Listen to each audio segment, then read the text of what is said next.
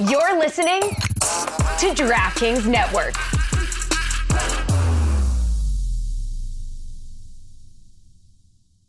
Hey, it's Ryan Reynolds, and I'm here with Keith, co star of my upcoming film, If, only in theaters, May 17th. Do you want to tell people the big news?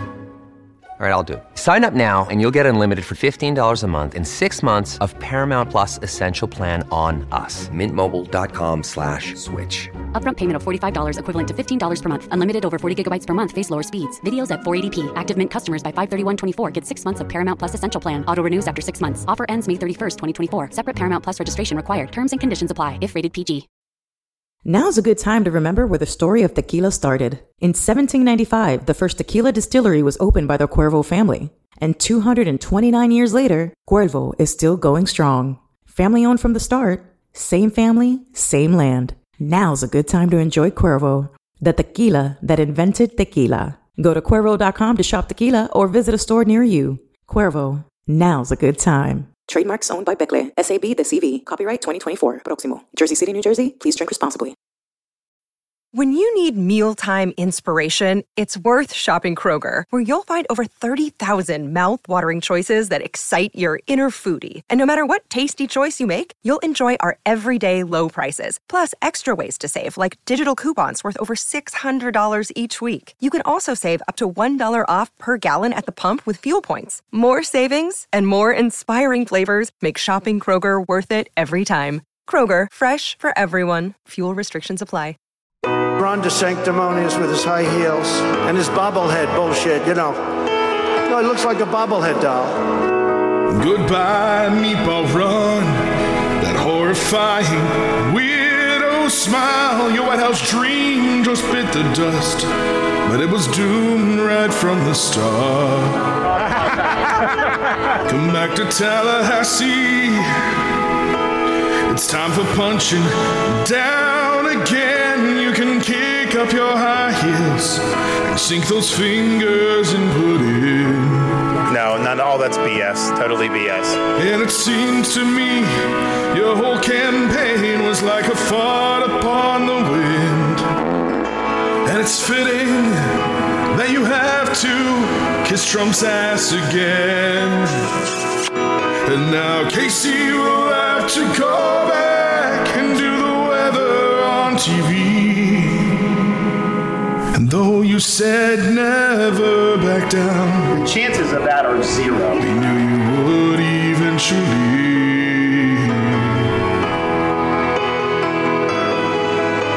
Your wretched, whiny toddler voice now falls upon deaf ears. Although you're probably vain and dumb try again in four years. The last thing we need to do is to monkey this up.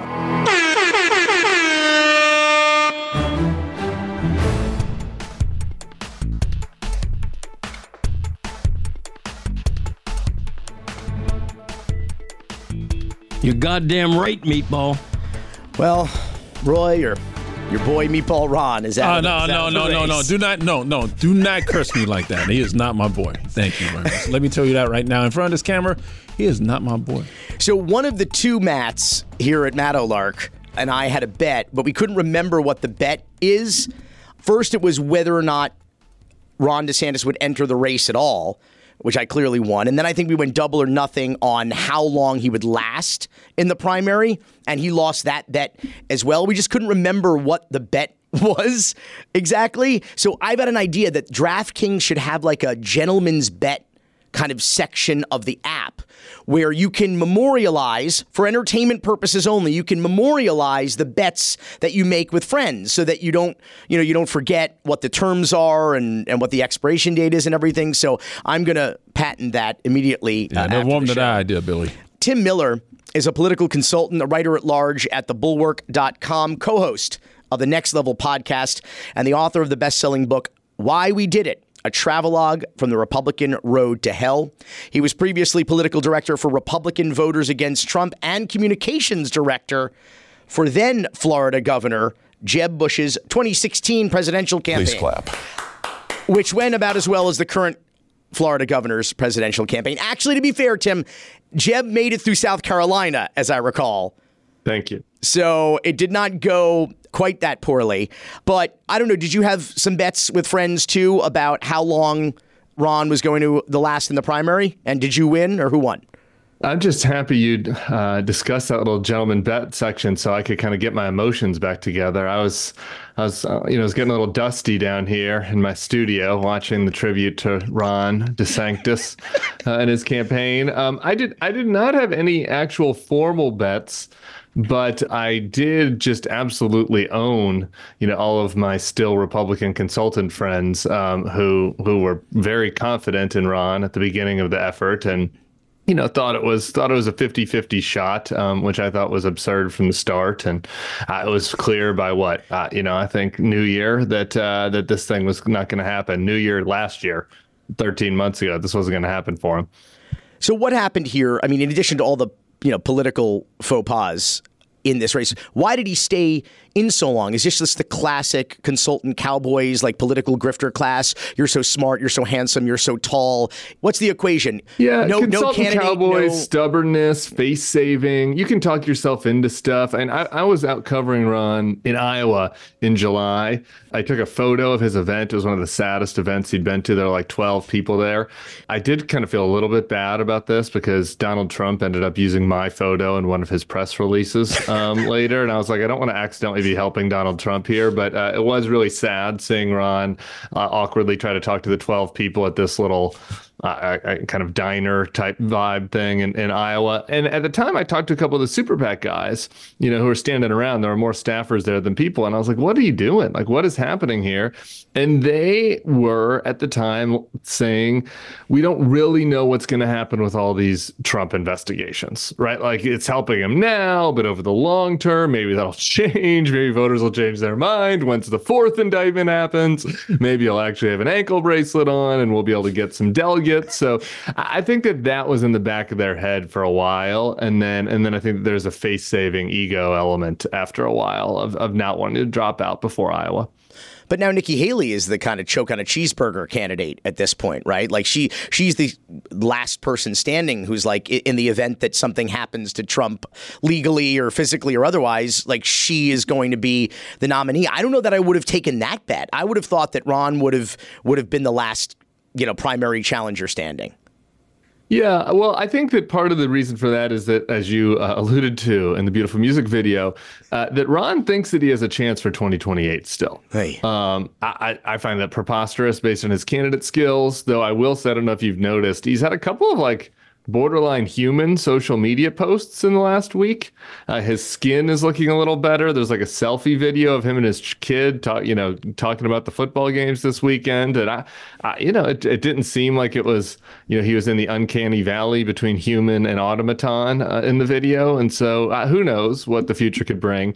Nikki is just not like look the party is maga now like the party from my era when i was a republican consultant in the aughts and the early 2010s is just gone. I, I, the, the republican voters are not interested in any voter or excuse me in any politician that kind of smells like george bush that looks like that feels like that they're from the george bush era. They do not want someone that's going to even talk about compassionate conservatism whether or not they live up to it. Like they want maga. They want full maga and if Trump chokes on a cheeseburger, fingers crossed, uh, like they're going to find somebody else that's full MAGA. And I think Nikki recognizes that. And so she has a little bit more room to kind of do a kamikaze, who knows, you know, let's give this a shot a campaign uh, because, I, you know, the, the party's not coming back to her in four years.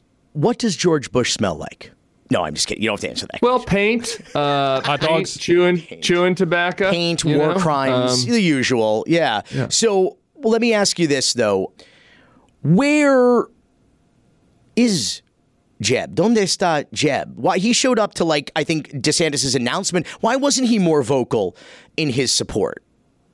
I don't. I mean, for the reason I just laid out, I don't think the Jeb helps DeSantis having him on board, uh, at least in a primary setting. You know, one of my co-hosts on the Bulwark podcast used to tease me and said, like, if you mark the time that Jeb quasi endorsed DeSantis and and look at his poll chart from there, it was all downhill from that endorsement. So I, I, don't really blame it on Jeb, but um, I, yeah, I, I, think that he recognizes that these vote the voters are ready to move on um, from the Bush party. Um, uh, the literal answer to your question is it's his 50th anniversary anniversary coming up soon, which he'll be celebrating in Mexico. Uh, we were emailing about that the other day, and uh, you know I think he's in high spirits. He's golfing, he's going to yoga, he's hanging out with Columba. Uh, you know his life is is pretty good. Uh, he doesn't have to pretend like you know he needs to suck up to Donald Trump uh, to have a future like these other assholes.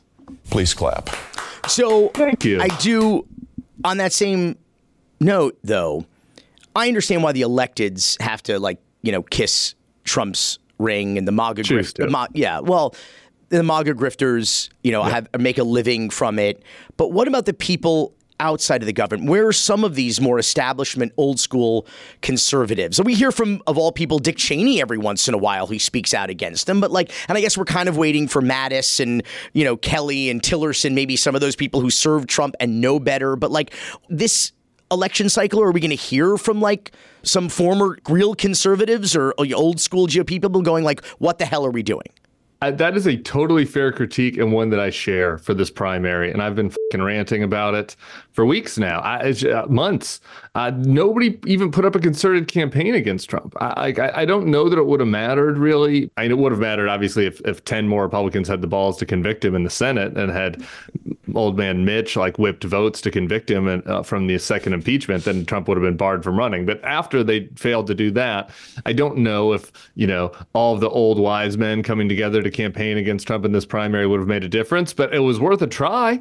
It was better than doing nothing. But what about in the ge- what about in the general? And just letting him win. What about in the general? Campaign against him. So I, I know I have friends and and and others in the never Trumper world we are organizing and we're going to be organizing as many of these guys that have the backbone to do it to do ads and campaign against Donald Trump here in the general election. And I think that that will include some former Trump officials and it'll include some old Bush era folks. But um, well, that's something that we're going to be working on. And I, I mean, I don't know, man. I'm so, so many of them have let me down so often the last eight years. I'm not getting my hopes up, but I do think that there'll be, we'll have some, yeah made an interesting point earlier, made several interesting points. The one I wanted to circle back to was about the idea that DeSantis thought he was going to run as like the Trump, but with policy chops, as if the Republican base in a primary gives a shit about policy chops. You know, because when you think about it, agree or disagree with what it is that DeSantis has done here in the state of Florida, a lot of it is the Jeb Bush blueprint. I mean, the quarter century effort to destroy the public school system, you know, develop Christian madrasas here in Florida, Magatov, he's he's achieved much of that extraordinary vision.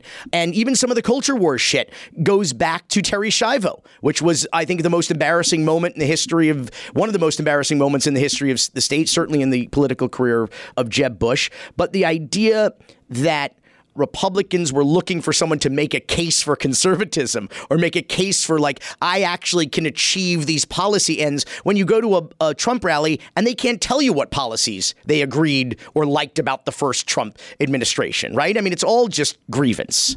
I totally agree with your political analysis. I guess I'll say that first about what the MAGA voters want. It is it is positional, it's cultural, it's owning the libs, it, it's who's going to be the big middle finger against all the people that I hate, whether that's elites or Democrats or gay teachers or immigrants or Disney, whoever it is this week on Fox that people are mad at. They want somebody that can best channel that anger and grievance. And and DeSantis is like lame attempt to try to do that, you know, through policy. Obviously, wasn't going to work because Trump, Trump is the visceral middle finger uh, that these people have. So, uh, you know, and look, I, I think that, yeah, th- this was the interesting thing about the DeSantis and Jeb dynamic. Uh, you know, if we're just being serious about their policy, like behind the scenes, like the, the the DeSantis that was not on Fox News did have a lot of similarities with Jeb, and that included some of the more conservative policies you laid out, like education. It also included like DeSantis wasn't horrible and like Everglades stuff and and and um, you know other environmental stuff, just like Jeb wasn't. Uh, it wasn't the thing that he led with when pitching himself. The big difference between the two of them was DeSantis tried to do the performative MAGA crap You know, you never would have had Jeb sending some immigrant on a plane to Martha's Vineyard to piss off the librarian or whatever, you know, to try to trigger the librarian. I mean, that was really how DeSantis just tried to distinguish himself, and he just wasn't very good at it. And he just came off as being cruel. And and Trump, as cruel as he is, has kind of this whatever. People find him funny and uh, and you know he he can do it with a little bit of a wink, and like DeSantis is is like not capable of doing that as a, uh, and I think that is a big part of the reason why he ended up just not wearing well with the MAGA voter. Yeah, it's a cult of personality. You're not going to win in that kind of primary. Last question before we go. You were a comms guy, political consultant. This strategy that DeSantis had in this primary of, you know, we know Trump's going to punch down. That's what he does. But then DeSantis punching down. How are you going to win? you're, gonna, you're not going to win that fight. But you made a point earlier about Ron DeSantis apparently has taken over his own Twitter account, and uh, there's this dark DeSantis character now that's actually like I'm wondering, as a comms guy, where the hell was this guy? We're showing, uh, uh, for those listening, we're showing a tweet right now where Politico was reporting that some Florida Republicans want taxpayers to pay Trump's legal bills. And this was a bill introduced by Ileana Garcia, a woman who only won in Miami because of legitimate election fraud, someone who was actually charged over this. So she files this bill, Jimmy Patronis supports it, and Politico runs this. It's some Florida Republicans want to spend $5 million to help defend Donald Trump and pay his legal bills. And Ron DeSantis retweets this with a subtweet, but not the Florida Republican who wields the veto pen badass. I mean, like it's Pretty like good. what's what's that headline when the worst person you know makes a good point, you know, kind of thing. Like pretty good, meatball. I, where was this? I agree. Look, I, I said this from the start. I, I, was I was bullish on DeSantis for about a month in November of 2022, and, and, the theory of the case. I had a lot of reporters called me and they said, just I know you hate Ron DeSantis. I, I you know don't say all the shit that he did that was noxious. Is I've never liked him, but like, what advice would you give him if he called you? And and after the midterms, I said, look, I think that he should have immediately start the campaign right now. Donald Trump is a loser. Donald Trump is a weakling. I can actually give you all the MAGA shit that you like and actually get it done. And that's the whole campaign. Like you don't, you didn't have to be TD, you know, you didn't have to go after Trump on everything like some of us who are never Trumpers do. But it's just, it's a simple message. Trump is a loser. Trump's stealing from you, right? With this money, like Trump's asking you for money to pay for his legal bills. He's a criminal and he's a loser, and we can give you all the MAGA stuff you want without him. Instead of that, he did, he decided to have that Florida legislative session where it's like, I'm going to get to Trump's right on culture war issues and attack Disney and and and do don't say gay all the way into junior college instead of just kindergarten and all, all like all the other crazy culture war shit that he did, and and and I and that was just a fundamental mistake and and I don't know that it probably might not have mattered if the party's a cult of personality, but he at least would have been in the ball game if if we had that kind of dark dark Ron from day one. Tim Miller, the thebulwark.com. Thanks so much for being here. Thanks, Billy. Howdy, listeners. It's Mike, and you know, a lot has changed over the years. Just look at sports. There's instant replay, a three point line, there were shifts and then not shifts. But one thing that hasn't changed over the course of all those things I just mentioned the great taste of Miller Lite. That's right, it's so good. And it's also less filling. So, what's the best thing about Miller Lite, the original light beer? Well, Miller Lite sparked this debate way back in 1975. We still haven't settled it. Be like me. I don't pick one. I like it because it's both. Miller Lite keeps it simple, undebatable quality, great taste, only 96 calories. It's a beer that strips away everything that you don't need and holds on to what matters most. You don't have to choose what's best. Be like me. Say both. Miller Lite, great taste and is less filling. Tastes like Miller time. To get Miller Lite delivered right to your door, visit MillerLite.com/dan. Or you can find it pretty much anywhere that sells beer. Celebrate responsibly. Miller Brewing Company, Milwaukee, Wisconsin. 96 calories per 12 ounces. Fewer calories and carbs and premium regular beer. The Dan Le Batard Show with Stugotz is sponsored by BetterHelp. We all carry around different stressors, big and small. When we keep them bottled up, it can start to affect us negatively. Keeping things bottled up can feel like carrying a weight that gets heavier with time. Whether it's talking to a trusted friend, journaling, or seeking professional help, finding ways to let out your thoughts and feelings can bring relief and help you navigate challenges more effectively. Remember, it's okay to reach out for help when you need it. It's helpful for learning positive coping skills and how to set boundaries. It empowers you to be the best version of yourself. If you're thinking of starting therapy, give BetterHelp a try. It's entirely online, designed to be convenient, flexible, and suited to your schedule. Just fill out a brief questionnaire to get matched with a licensed therapist and switch therapists at any time for no additional charge. Get it off your chest with BetterHelp. Visit betterhelp.com slash DLB today to get 10% off your first month. That's betterhelp, H-E-L-P dot com slash DLB.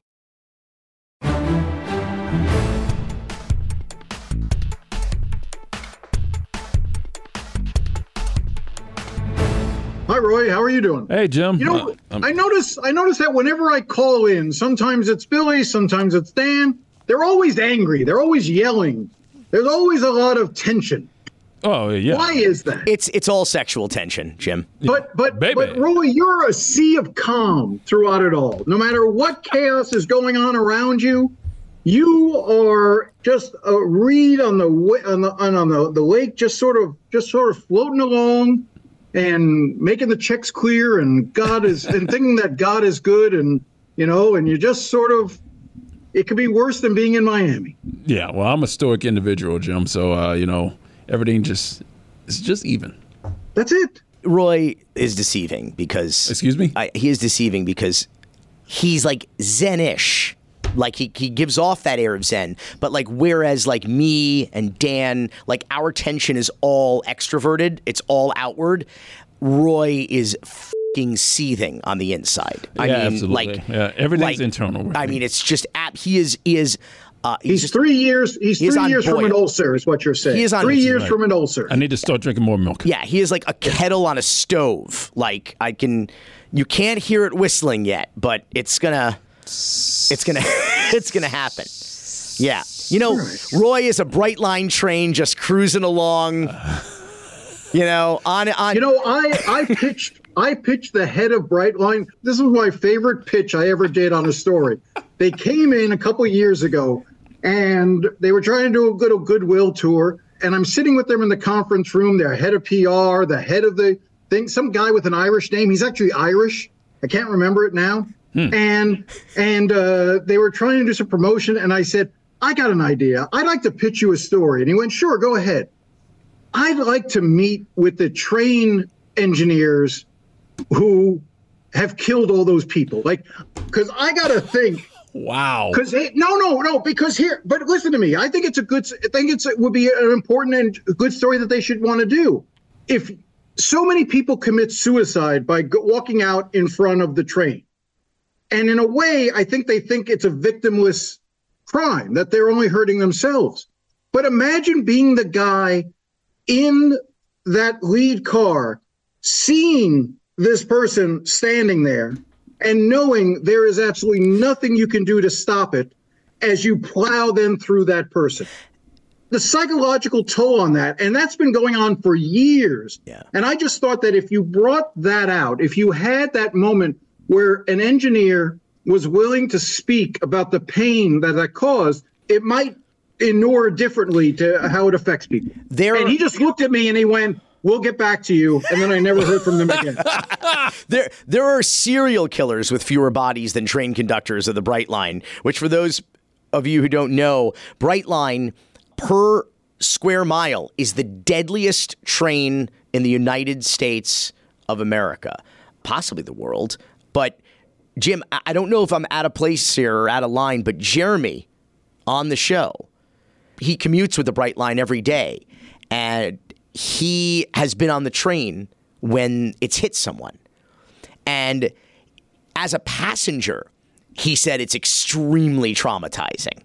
He relayed the whole experience to me, which I won't. I've, I've asked him to come on because Miami to talk about it. And I think he wants to bring on Brightline as a sponsor for him. So we Oh. could so we could get unlimited Skittles in the first class train, get those free upgrades. But like it really sounds like a really upsetting experience. And he's and he said like just the atmosphere in the train amongst the fellow passengers when this happens. The train comes to a stop. They make an announcement that there's been a trespassing incident. That's the first thing that they say. And then of course the murmuring through the passengers are like, "What do you mean? Did somebody get on the train who's not supposed to be on the train?" And then they start to you know, they hear the ambulance come, they hear the police, you know, they and then they start to slowly reveal more information about what's actually happening and it just sounds like a really disturbing and upsetting set of circumstances that I think you're right. It would be interesting to learn more about. Jesus. but yeah, I pitched that, and the guy just looked at me. The PR guy was amazed. But here, but here's the one thing that we can take away from this: at least the SkyTrain at the airport hasn't killed anybody because it's not moving. Yes. How's that for a segue? Wow. Yeah, it still might kill people, even though it's stationary. Great. So, well, it almost did. I mean, the, the thing was literally cracking apart. Great segue. Run the clip.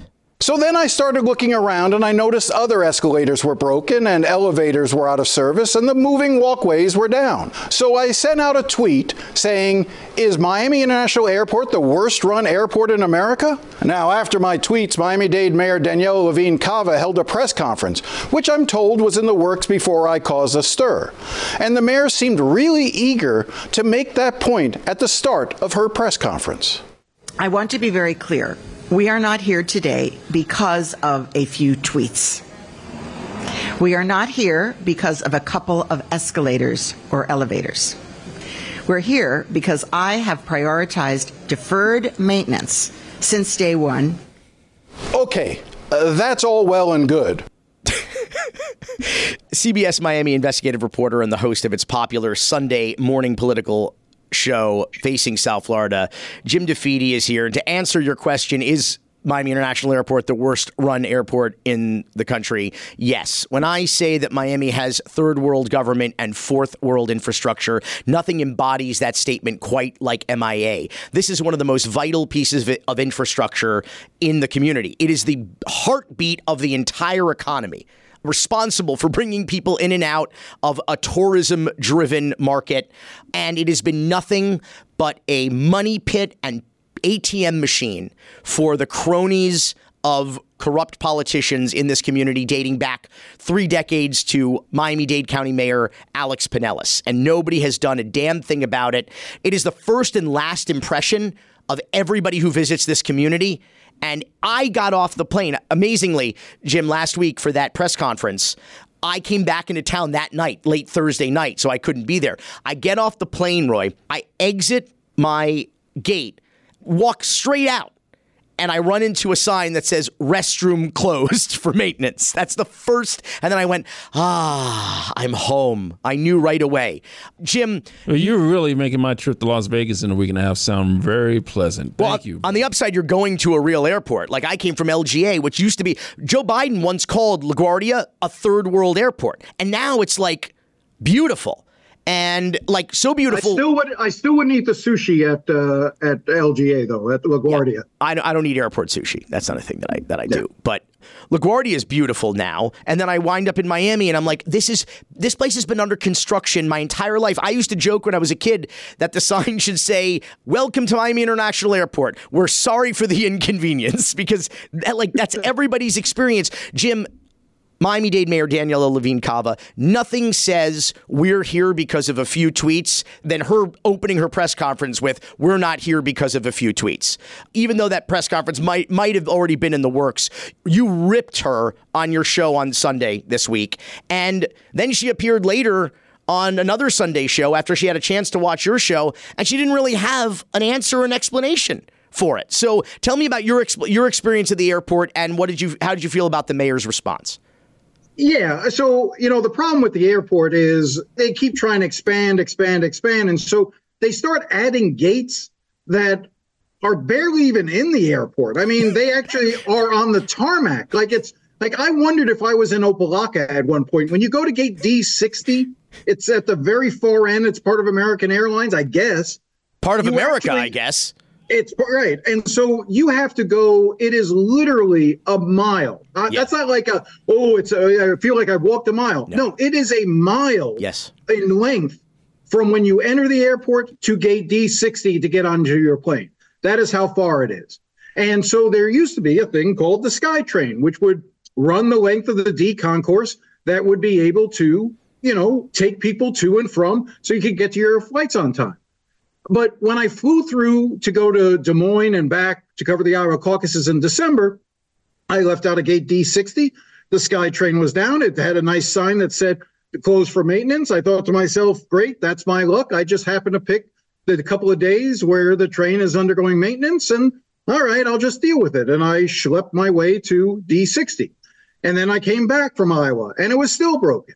And then I thought, okay, well, maintenance, uh, I guess it's more involved. And then a month later, I went to Tallahassee and they was still down for maintenance.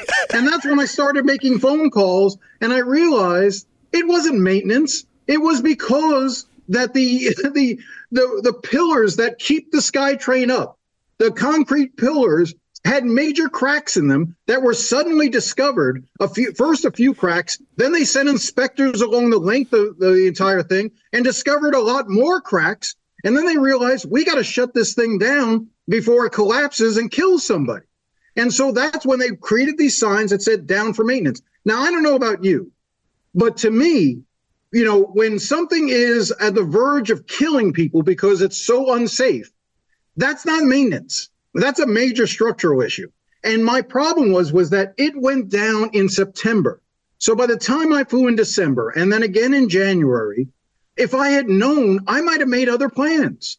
But the public was never made aware of what exactly these problems were. And and in going to your point about Daniella Levine Cava, the problem that I have with her press conference, look, I think it's good that she's now focused on on you know doing the type of maintenance that needs to be done. That she's investing the money to improve the airport. I'm fine with all that.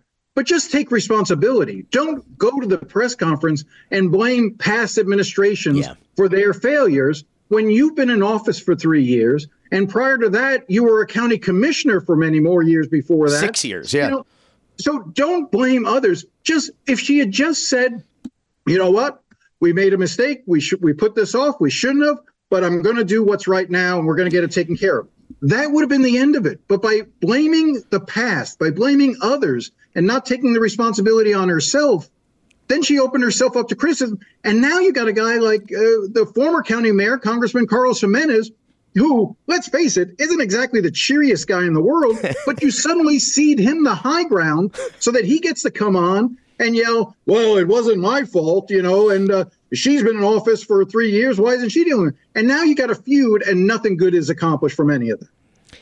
The bottom line is, is when you read the sign maintenance, you thought that meant maintenance. Right, and this is going to yeah, be open yeah, you know, in a day like, or two. Maybe, maybe, maybe they needed to change the spark plugs on the SkyTrain. You know, maybe some, maybe some of the seats need polishing or something. I some don't oil know. on the wheels. Maintenance. A little oil. Yeah, exactly. I take my car in for maintenance. When I take my car in for maintenance, it usually doesn't stay at the shop for six months. well, the bottom line is when you saw signs, and they're still up now, that it's closed for maintenance, that's a lie. At the time that you first saw those signs, Jim, it was closed indefinitely. Okay. At the time, they had no ETA as to when the work was going to be done. Not to mention, this piece of infrastructure is 25 years old, maybe less. 22, 23 years old. We spent hundreds of millions of dollars on it. And if it had been done right the first time, there probably shouldn't be cracks that are this potentially fatal at well, this the, point. My, my concern was why did these the cracks not show up sooner?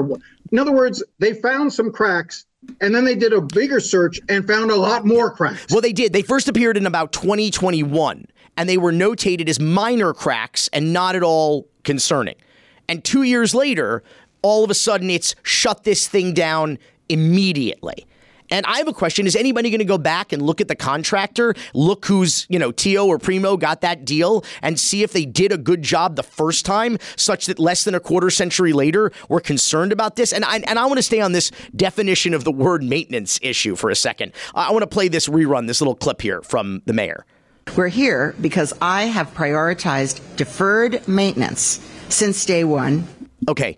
Prioritize deferred maintenance. Okay. Since day one. First of all, there's no, I'm, I'm not even on day one yet, but I will get there. Okay. Deferred maintenance. There's no such thing as deferred maintenance. It's either maintenance or you're not maintaining it. If you're deferring it, then it's not maintenance, number one. But to say I'm prior, I prioritize deferred maintenance, that's a double negative. You've added six syllables into that nine syllable phrase that you don't need. Prioritizing deferred maintenance is simply maintenance, okay? She prioritized deference. That's what it is. And further, she says from day one, but on the Sunday show after yours, Jim, she went on to say that she didn't even know how bad the situation was at the airport until she became mayor, which, I mean, I'll get to that in a moment. But then she said it took years, years was her word, to get the contracts to where she needed. Whatever. So she couldn't have prioritized anything from day one if it also took her years to get her act together and have a press conference. Just so happens by coincidence, Roy, this press conference about what a dump the airport is happens in an election year when she's up for reelection.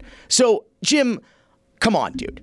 All right. So let's let's take a couple of things here because I do, you know, I think, like I said, the airport is a major part of of this community. It is vastly important for the economics of this community as well as the seaport. Again, I think Daniella Levine Cava could have done better on this. But what, one of the fears that I do have, and I and I've told this to you in our conversations, I don't want this to be a pretext for Tallahassee and Governor DeSantis to swoop in and say, we're going to take the airport and seaport away from Dade County control and create an unelected board that DeSantis donors will get to sit on to oversee the airport. Why not? You know, Why not, Jim? Are they going to do worse? I understand. I understand. Well, I understand. They the could very well do worse. The governor wants to hijack our multi-billion-dollar revenue-generating airport. So some of that, some of that, those kickbacks will go to him instead of our local uh, officials and the port. But like, this is vital infrastructure. Could he do? And he wants to hijack it like he did Disney and the Reedy Creek Improvement District, but and of course the the Miami Dade Expressway Authority. Will he do? Will they do so much worse than Miami Dade County has done over the last thirty years? I have a basic problem with taking away local control from local elected officials who, while we have a terrible ability to hold them accountable because people refuse to vote, it still is an opportunity to hold them accountable. Whereas if you only have a board that is overseen by appointees by the governor, who are often in other airport authorities that he's appointed to, major campaign donors, then there is no accountability. They're only accountable to the governor that they serve, as opposed to at least there's the there's the possibility of forcing a mayor like Daniella Levine Cava to hold a press conference and in an election year worry enough about the airport to actually do something about it. An independent board and authority, I don't think you could ever hold them accountable. When we come back, more with CBS Miami's Jim DeFede, brought to you by the Brightline Death Train. Spring is the best time to add new challenges to your training just in time for summer and warmer days. Spring's the best time of the year to take a new look at your fitness routine, dial it up a notch, and continue powering on. Challenge yourself. And Peloton's classes were made just for that to challenge you. There's a variety of classes like boot camps, boxing, full body strength, all created to grow your skills or push you to improve what you already excel in. Plus, if you don't know which class to take to reach your fitness goals, guess what? You can join one of Peloton's many programs. Right now, I'm in a strength program with Andy and a core program with Emma. They're expert coaches like Andy and Emma, and nonstop vibes will push you to new levels of strength and endurance, keeping you on your toes while giving you the professional coaching you need. With Peloton, you don't need to worry about driving to the gym, making it to class on time. You can do it all from the comfort of your own home whenever it fits your busy schedule. Get your head start on summer with Peloton at onepeloton.com. When I was commissioner, these uh, items were not presented to us, right? We certainly looked at growth issues. And so, certainly, now that I'm responsible directly and I've been digging, I, I found out it took us a couple of years to, un- unfortunately, to change out the contracts so that we could be aggressively pursuing uh, these conveyances, and that is what we are doing.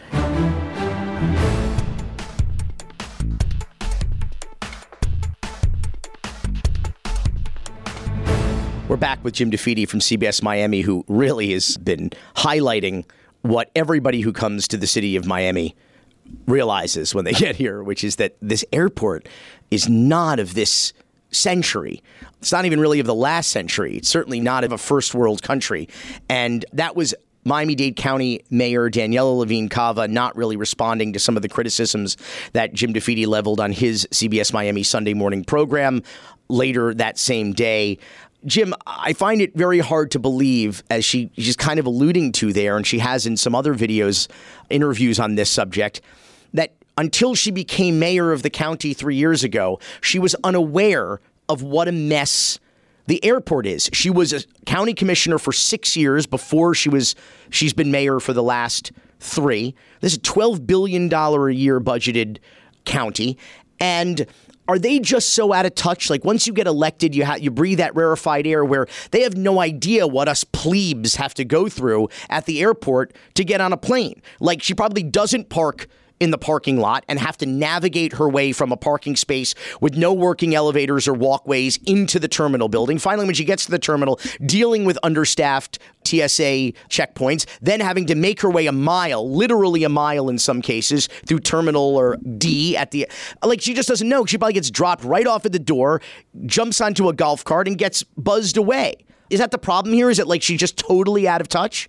There has been a history at the airport of county commissioners, and I don't know if Daniella has uh, partaken of this, but certainly there are commissioners who are given VIP status and have for decades. I mean, I can go back to Joe Gersten. Joe Gersten, you know, used to go up to the counters of American Airlines and demand to be given free upgrades to first class by yelling that he was the chair of the aviation committee and anyone who didn't give him a first class ticket, you know, he'd cost them a, a gate, American Airlines a gate at, at MIA. so, I mean, that sort of stuff, hijinks has been going on for a long time. Look, I get it from Daniella's perspective.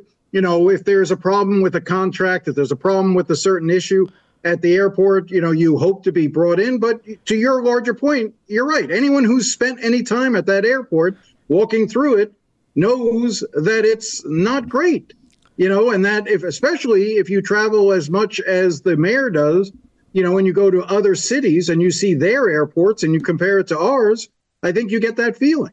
And you experienced women crying at the airport and people yeah. what was your experience? That you that you sent out that mean tweet jim.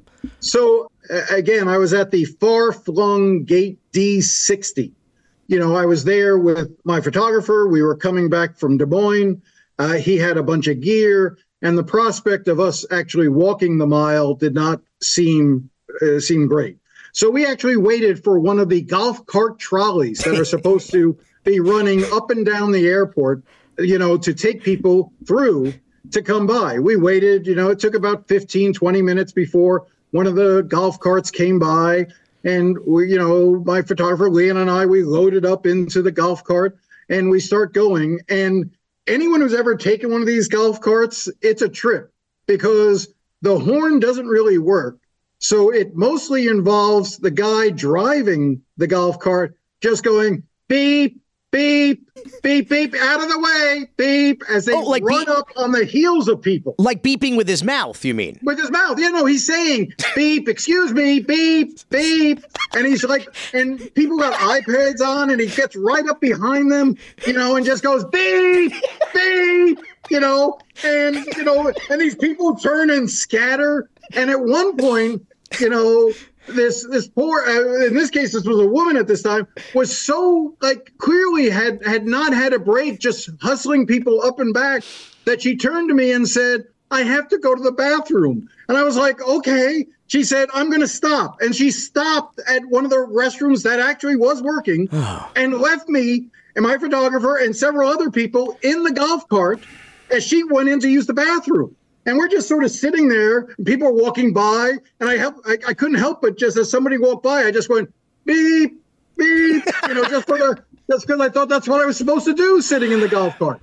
We're we're going, and there was a woman who literally almost jumped out in front of the golf cart, hey. and then just what is this? The Brightline? Pleading, no, started pleading. No, no, pleading. Can you please take my mother to baggage claim? I can't get her there. It's too far. Oh, no. And so, you know, we loaded her mother up on the on the golf cart to get her, and and it's just sort of like like it, I, it felt like it felt like you know I was on the roof of the American embassy in Saigon as the as the last choppers were coming through, and this this woman was saying, "Please take my mother, please take my mother. You know, go on without me. You know." And and I you know I end up helping the woman myself to baggage claim, and she she didn't speak a word of English, and just stood there. And I went, "Okay, well, wait here," and then I left. And that was my and and that and you know people are upset by this, and I understand. You could have you could have called ahead and asked for a wheelchair, but I'm sure the woman wasn't thinking that I'd have to walk with my mother a mile in order to get to the baggage claim area. You know, yes, she could have, you know, waited for an empty golf cart, but where she was standing, there weren't going to be any empty golf carts. And so, yes, you, you know, Miami deserves better. It should have better. Do we though? As I said, as I said, that you know, I'm glad the mayor is now focused on it. And if it took folks lighting a fire under her or an election year, that makes my point before about, you know, holding elected officials accountable so that they can then at least try to do the right thing or be forced to do the right thing in an election year. Before I forget, we're going to have to do a whole segment or podcast in the future about Joey Gersten. Uh, let's not open up that can of crack, but we're going to have to do that. And maybe we should get Adam Gersten, the owner of Gramps in Wynwood, on here to talk about Uncle Joe because that is a hell of a story. My, Miami's second craziest Joe. Jim, before we go, though, I have to introduce the audience to Lubby Navarro, former Miami Dade County School Board member. Here's a clip from a 2022 school board meeting. Many people in the community don't know how much, how important faith is to us. But we have expressed that many times, and I know and hope that this item will pass today, not only with my support, but with the unanimous support, so that we send a message to our community that we have one creator. One creator. And that is God and Jesus Christ. Amen.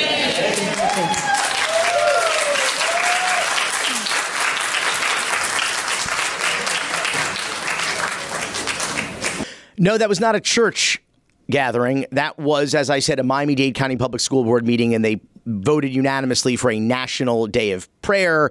I guess they had these shredder machines warmed up for the Constitution as well. But this Lubby Navarro is a woman of faith, Jim DeFede. This is a woman who thinks of God in everything that she says and does, and that is the way she lives her life. And this is not just a Ms. Navarro, this is a Dr. Navarro. Now, to be clear, when I refer to her as Dr. Lubby Navarro, she does not have a medical degree or even a doctorate. She refers to herself as Dr. Navarro because in 2019 she was handed an honorary degree from the Catholic University of New Spain, which is located on the ninth floor of an office building in downtown Miami.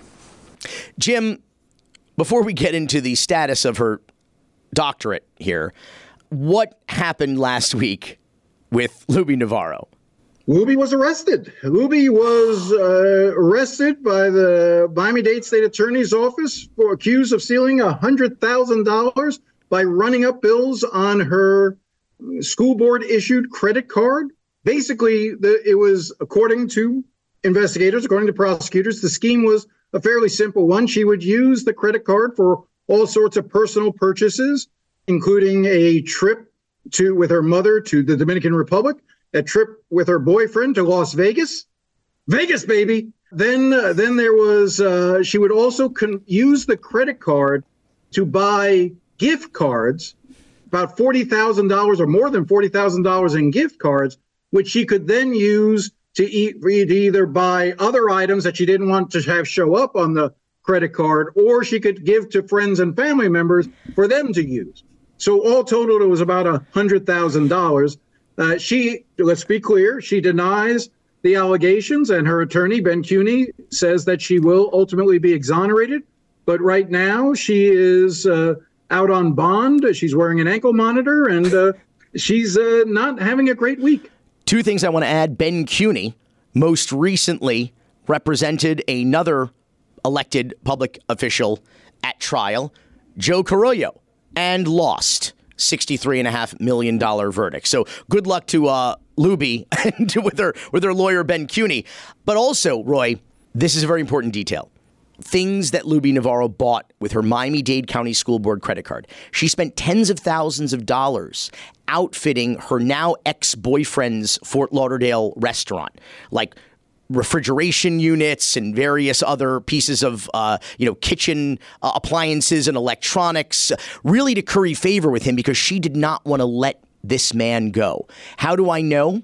Because one of the other things she bought with her Miami Dade County Public School Board credit card is from Amazon. She ordered multiple silicone false bellies because she was attempting, allegedly, prosecutors say, to fool this ex boyfriend that she was pregnant with his baby so that he would not leave her. Real woman of God, this uh, lady here. Real woman of God. That is absolutely. We have one creator, one. I don't care about the Jews or the Muslims or the Buddhists or anybody. We have one creator in Miami Dade County Public Schools, and that th- this woman, uh, I think she worships the almighty dollar, is what I think. But most important, well, you also you also forgot she detectives also say they found two electronic tracking devices that were duct taped under the wheel well of her boyfriend's car and under the a front grill so she could keep tabs on where he was going. Oh. This, she, this was a she was, was, a good relationship. She was not going to let this guy go. I hope he doesn't have any pet rabbits. That was a. I mean, Billy, you, you, you. I don't know about you, but I expect more from a doctor of that. I mean, you know, again, we don't know. We don't know. You know, she denies these allegations, but but if they are true, it's very disappointing for someone who's a doctor. Before we go, last minute, update us on the status. What did the new what is it the catholic university of new spain located in yes. an office building in downtown right down the street here from the studio what what is so the latest I, I i called the chancellor of the uh, catholic university of new spain chancellor and i informed him that uh, his one of his honorary doctoral recipients was accused of and i outlined all the things that she's accused of and he went oh heavens, that's not good. And uh, called me back about 20 minutes later to announce that they were stripping her of her honorary doctorate. No, she's so, not a doctor anymore. well, you can you can call Lubby Navarro a lot of things, and people have and will. But one thing you will not be able to call her in the future is Doctor Lubby Navarro. Jim DeFede, CBS News. Jim, thanks so much for being here. Go to CBSMiami.com. Follow Jim's outstanding work. Watch him every Sunday morning. It's well worth it. And some of his fabulous documentaries are available online there, which we've talked about on this show. Jim, thank you so much. Thanks, Billy. Thanks, Roy. You know, Roy, it gets a little bit exhausting because, like, I go to these meetings to speak truth to power because I hear from a lot of people in and around the city, business owners, residents, and people who work in city government. You know, there's hundreds of people in the city government who are being held hostage by this Miami mafia, this toxic work environment of just fear and intimidation and threats. And none of them feel like they have a voice because if they speak up, they're going to threaten their livelihood. They're not going to be able to feed and clothe and shelter their children.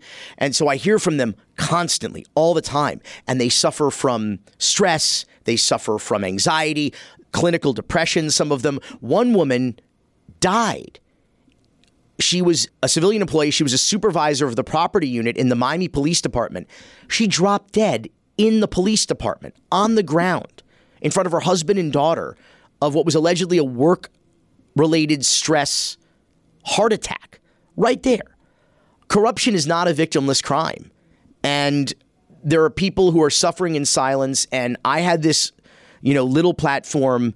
And if I can help amplify the message or give voice to people who feel like they can't speak for themselves, what, you know, what else do you have a, a platform for? And Joe Carollo